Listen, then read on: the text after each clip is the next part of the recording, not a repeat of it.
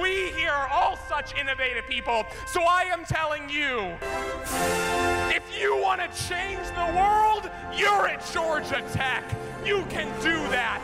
If you want to build the Iron Man suit, you're at Georgia Tech. You can do that. If you want to play theme music during your convocation speech like a badass, we're at Georgia Tech. We can do that. I am doing that.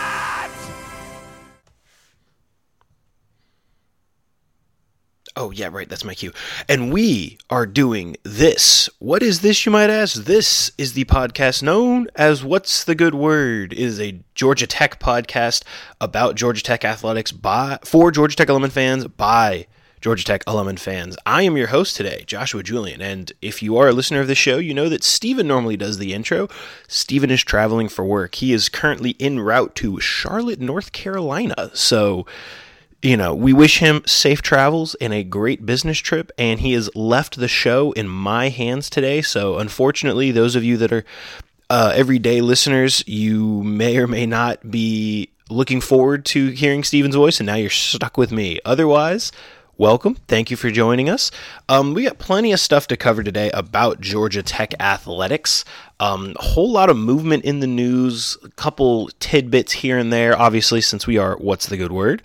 Um, we cover all Georgia Tech athletics, and I'm starting with something a little bit different. Um, I'm going to be talking about tennis to start this show off because there was a couple things that ha- there's something that happened, and I really want to talk about it. Obviously, it is that Georgia Tech men's freshman Krish Arora was named ACC Men's Tennis Co-Freshman of the Week co-freshman of the week. Very impressive from Mr. Arora. Um, Georgia Tech did have a doubleheader over the weekend where they beat both UNCW and Mercer. UNCW was four to three, and Mercer seven 0 Absolutely skunked them. Um, but the freshman in his um, his accomplishments involve teaming up with Andres Martin, getting a 6 2 win over Jonathan Barron and Bezkov Rasamadov. I hope I'm saying his name right, against UNCW. Um, he then also got a second doubles win of that afternoon as he teamed with Richard Biagiotti. Um, and then in singles action, he beat Trey Mallory. And he had apparently, I do not believe he participated against against Mercer. He defeated Marchot. Oh, I'm not sure how to say his name, but he got two singles wins and he also got two doubles wins. So 4 0 on the weekend for Krish Arora. Uh, that is our opening news story. Very impressive work from the freshman, and as we said, very impressive work from the team. Um, going two and zero on the weekend. Overall for the season, they're 9 and 2, 8 0 at home, 0 and 2 on the road. So, not necessarily road warriors just yet, but plenty of time in the season. But they are looking good. Um, and of course, I, I forgot to do it because Steven is always on the ball, and I'm I'm still getting used to this whole you know main host thing. But we do have to acknowledge the the one and only Tribal Chief Roman Reigns, who continues to reign as undisputed WWE Universal Champion. Now, if you're a wrestling fan like we are, stay tuned. WrestleMania is coming up in April, and he is facing the incomparable, the unstoppable Cody Rhodes, who is trying to finish his story. But as of now, Georgia Tech alum Roman Reigns, aka Joseph Anoa'i, is still WWE champion. So put your ones in the air. We acknowledge you. Now that we got that out of the way.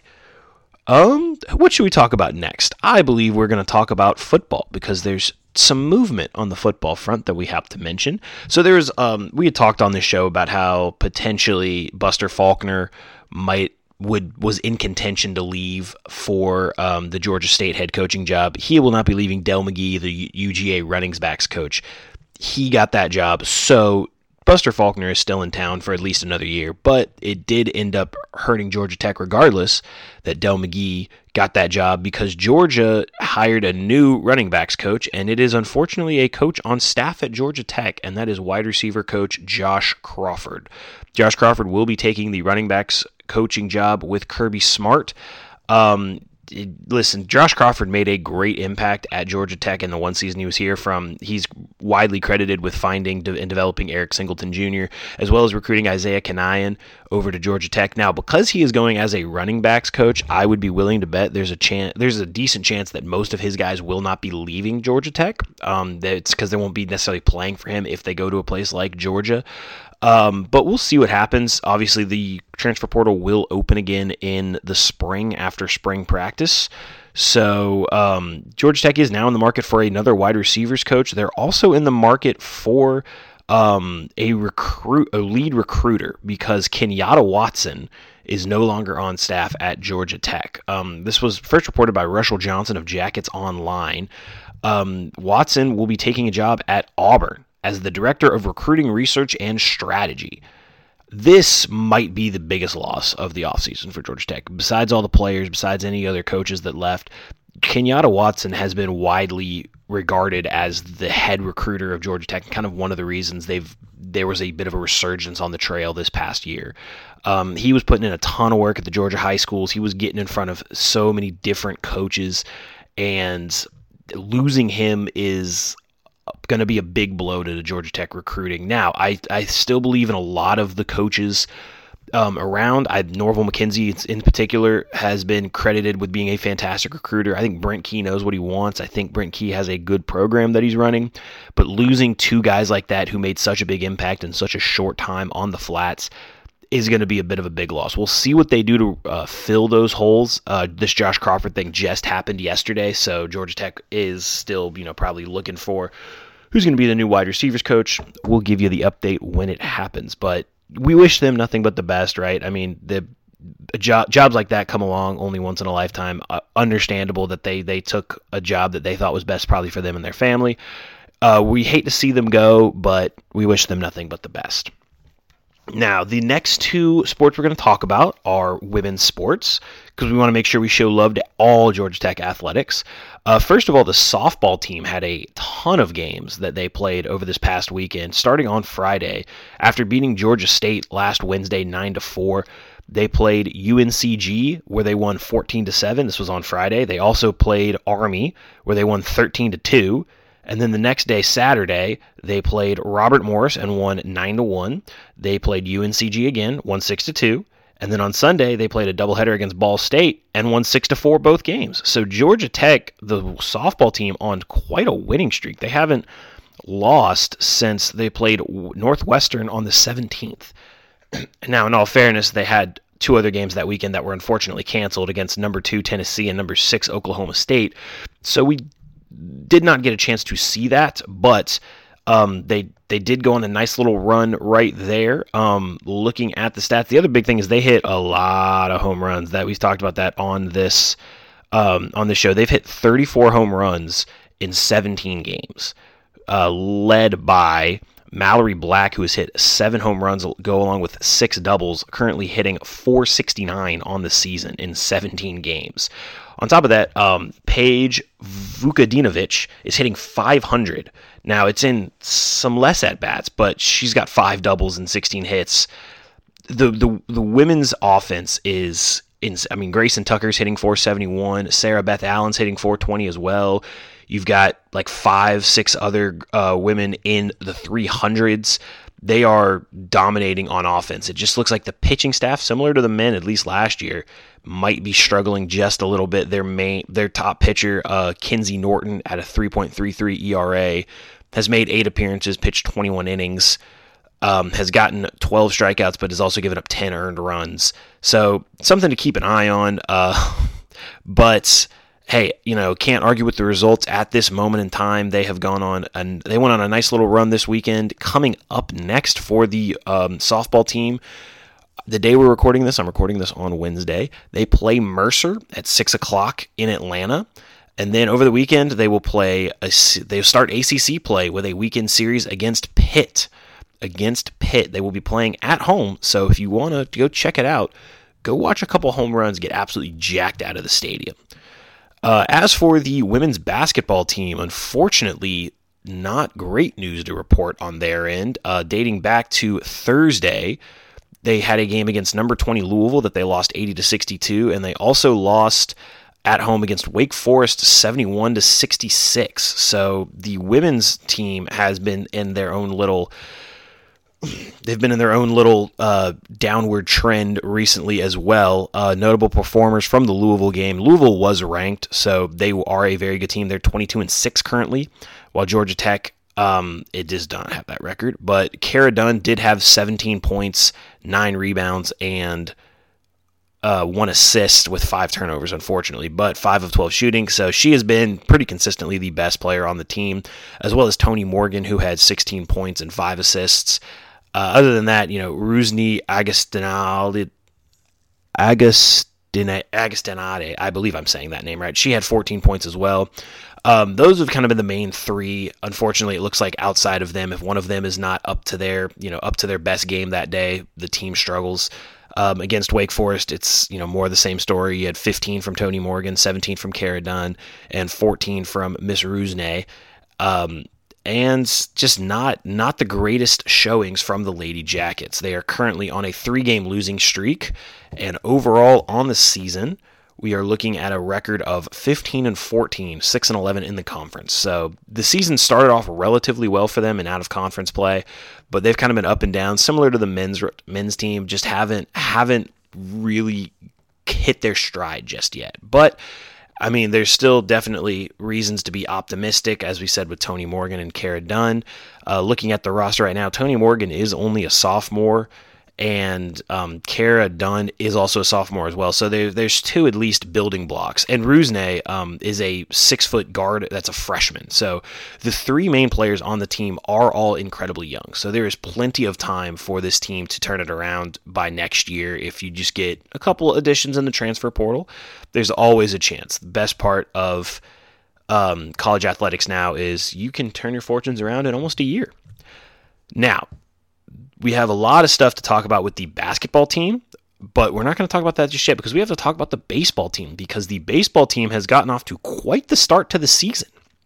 So they had a weekend series um, in this past weekend. They played Cornell. We talked about it on this show, and they took the series two to three. Um, they unfortunately suffered their first loss of the season, but you know it's hard to go undefeated in baseball. It is incredibly hard. So to start off on the Friday, the Friday night starter was Cameron Hill. You'll know he's also one of the corner outfielders on the team, but he pitched four innings um, and had seven strikeouts. So probably still stretching him out, making getting him um, you know ready. Probably trying to limit his pitch count, but seven strikeouts did give up three walks and one run, but four four solid innings. Unfortunately, Cameron Landry came in and in two thirds of an inning gave up the three runs, which was the majority of what was given up. But the rest of the bullpen.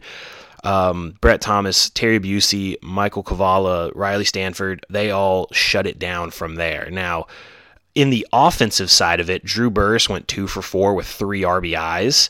Um, did not hit a home run, which is strange for him, but you also got a home run from Peyton Green, the transfer shortstop, who went three for five himself. Uh, three for four day from Bobby Zmarzlik, one of the corner outfielders. He was the DH on this game. You also got a home run from John Giesler, his first on the year. Um, yeah, pretty pretty solid offensive game from those guys. Those are the kind of the guys that we know. Oh, Cameron Hill, my bad, wrong guy. I'm thinking of Cam Jones. Cam Jones is the reliever. Um, so whatever I said about Cameron Hill, edit that out. Cameron Hill is a, a younger pitcher, but Cam Jones is the two way guy who plays corner outfield, first base, and comes in on the bullpen. That's on me. Um, but yes, so that was the first game on Saturday. Georgia Tech took a 12 to 2 victory, and we got another great start from Aeden Finateri. Aeden Finateri has been the best starter on the team so far. He went five innings, 10 strikeouts, four hits, one walk, no runs. And then the bullpen, Tate McKee, Brett Barfield, and Caden Gaudet, they pitched a very solid um, other four innings. You did have one run given up each by Barfield and Gaudet, but it was not that bad of a time to give it up because the offense was on one today. Drew Burress hit two home runs um, to bring in four RBIs. You also had a home run from Michael Bicchetti. He hit two as well, um, which was part of his two for three day with three RBIs. Uh, John Giesler brought in three runs on a two for four day. You also had, um, where was it? Matthew Ellis went one for three with a double. Cam Jones had a double himself, went one for three. Just a, a well-rounded day from the offense. I mean, you had pinch hitters getting hits here and there. Uh, overall, 12 hits to get the 12 runs. just a, a great, great day for the Yellow Jackets. Now, they did lose 11 to 4 on Sunday, which, you know, is what it is. Um, they started Mason Patel, the Georgia State transfer, and he struggled once again. Um, four innings, seven hits, four runs, only three strikeouts. So you, hopefully he can kind of get it together, get get back to what we've seen him do um, from Georgia State. The uh, most unfor- the award for most unfortunate day goes to Ben King, who went two and two thirds, did have five strikeouts, gave up four runs, none of them earned.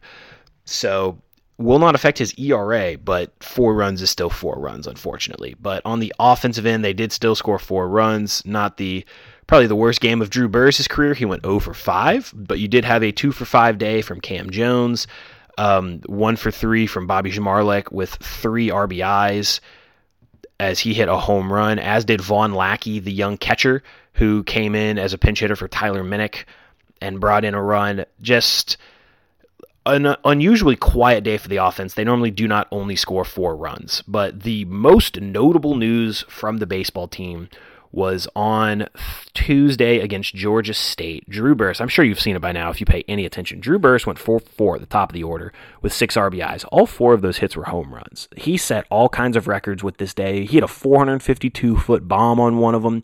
I believe it's a Georgia Tech record. Some basically hasn't been done since like Bob Horner. I mean, when that name starts coming up, it's been a while. I mean, he was on one. You also got a home run from Michael Bichetti, who hit his fourth of the year. Um, he was three for three himself. Unfortunately, got overshadowed by his teammate, but it was it was quite the day. One for three with an RBI from Peyton Green as well. Carson Ballard, the freshman, actually got the start, and he went five innings, three hits, no runs, and six strikeouts. So an impressive debut for Carson Ballard as well. And you also had great relief appearances from Tate McKee, Riley Stanford, and Brett Thomas. So there is something to be said for the pitching staff has looked much better this year, and that has everything to do with the new pitching coach that was just brought in this season from Georgia State, even uh, bringing over guys like Mason Patel and Cam Jones.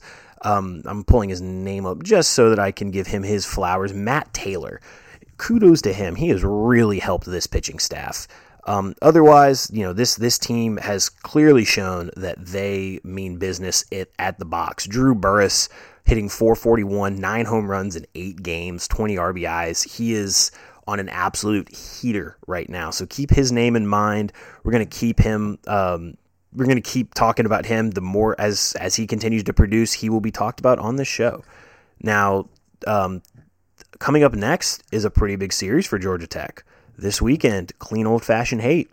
They will be playing Friday in Atlanta at Georgia Tech. Saturday they'll play at Athens. And then Sunday, the biggest game of them all, they'll be playing at Coolray Field in Lawrenceville, uh, where the Gwinnett Stripers play. So if you want to go to any of those games, go into enemy territory, enjoy the home cooking, or go to a neutral site, be sure to get your tickets because they are readily available. Now, on to basketball. We're going to start off with non game related stuff because we do have something we need to talk about, and that is that Damon Stoudemire has picked up another commit in a recruiting class, but it's not 2024, not the incoming class. No, no. Damon Stoudemire works ahead. Damon Stoudemire got a commitment from Brandon Stores coming out of the Bronx, New York, St. Raymond's School for Boys in the 2025 class. That's right, he's already getting commits from the 2025 class. So Brandon Stores in the 24 7 composite is number 133.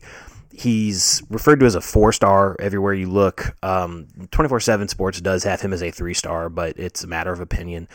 Uh, he's 6'4, 210 pounds, listed as a small forward. He had offers from Rutgers, Syracuse, Washington, um, as well as Xavier. So he had a, a pretty solid offer sheet. Um, when you look at him, I, I try not to take a lot of these scouting reports that I see tweeted out because it's literally like I read him and I'm like, so he's good at everything. How is he only? They go, oh, you know, he's tough on defense. He's a good scorer around the basket with a nice jump shot, and, and I'm like, okay, that that can't be that can't be right. But um, Brandon Stores is known as more of a defender.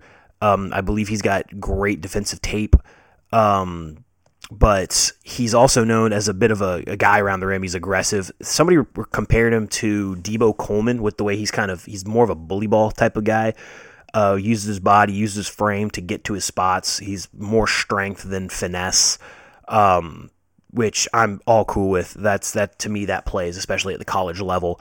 Um, we really, really looking forward to seeing what he can do in this next year. He plays his AAU ball for New York Renaissance. Um, and in four games at Peach Jam, which, if you'll remember, that's where Naithan George was discovered, he posted 16.8 points, 7 rebounds, and 2.8 assists per, per game. Now, his three point shot is a bit of a question mark. He did shoot 29% from deep in that tournament.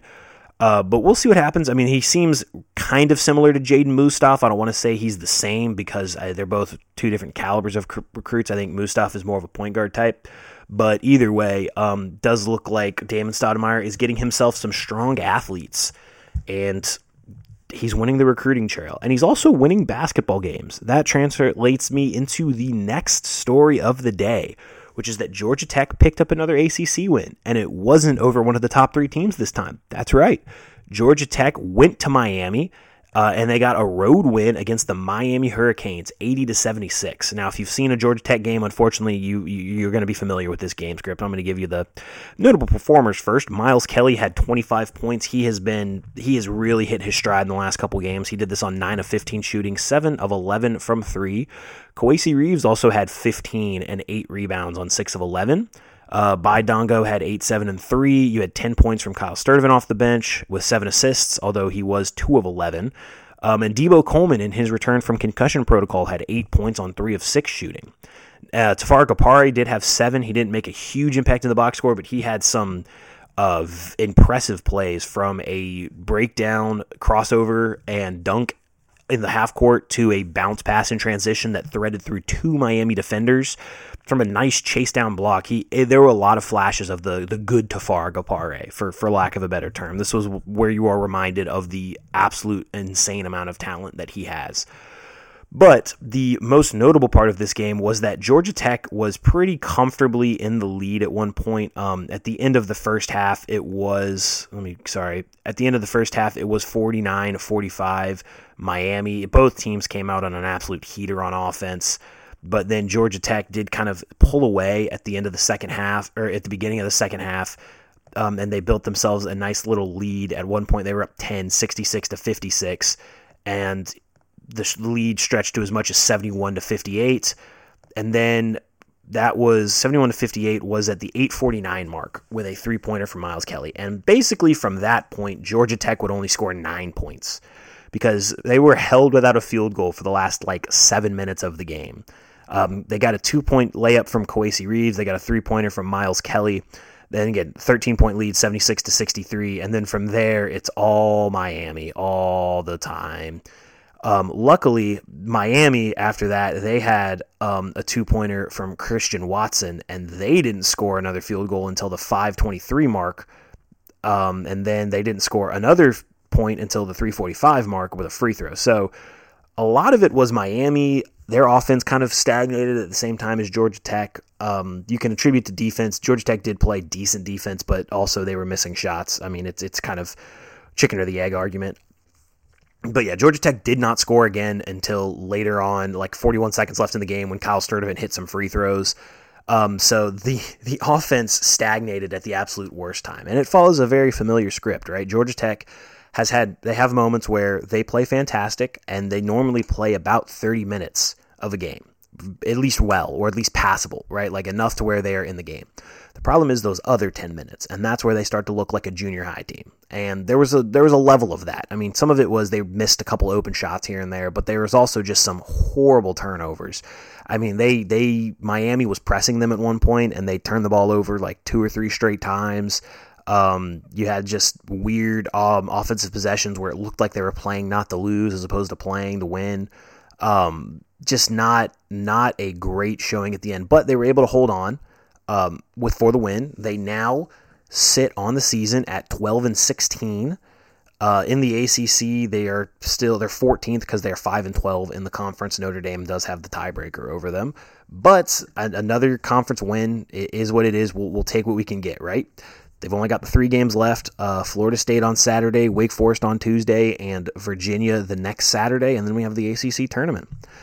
Now, the most intriguing part from this Miami game was that it was potentially going to be an inflection point for this team because Damon Stoudemire kind of made some headlines for his post-game press conference after the Clemson game where he called out his team's effort, he blamed himself for not being able to get them ready, but also said like there's, you know, there's only so much I can do, and he made the comment of it'll be different once I get my guys up in here. I'm just telling you.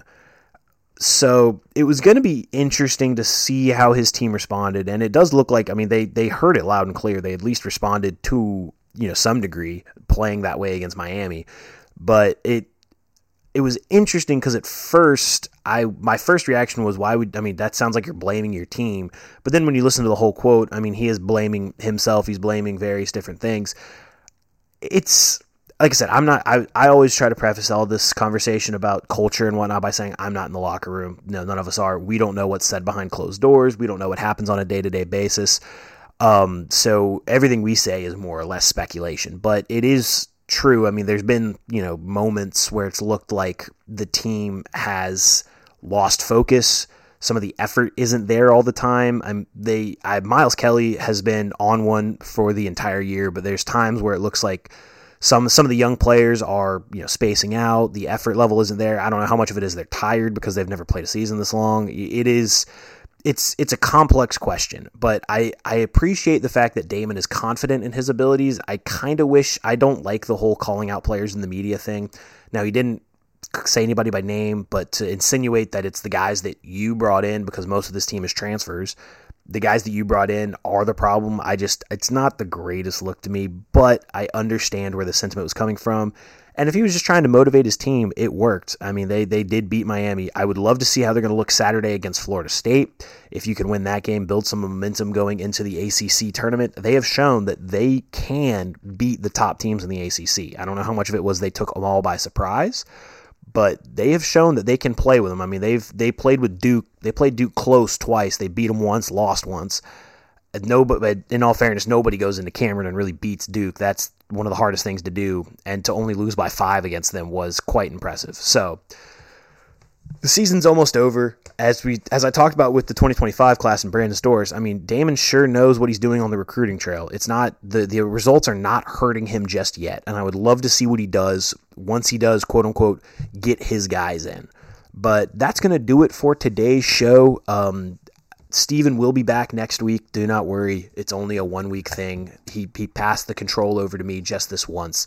But if you want to give a comment on the basketball team or the baseball team or football or whatever you want to comment on, you can email me at joshuajulian26 at outlook.com. joshuajulian26 at outlook.com. Let me know what you think um, about the show, about Georgia Tech, about any of the other teams we cover, because as you know, this is your one stop shop for all Atlanta sports and Cobb County because we cover the Braves as well. Our next episode tomorrow, we're going to be talking about the Atlanta Hawks because they look a little different since Trae Young was hurt. Is there something going on there? Tune in to find out. Now, there's only one. I would end it on that, but it's a Georgia Tech podcast about Georgia Tech athletics for Georgia Tech alum and fans by Georgia Tech alum and fans. There's only one way to end anything related to Georgia Tech, and that's asking the age old question, and there's only one answer. Those that know, say it along with me. What's the good word?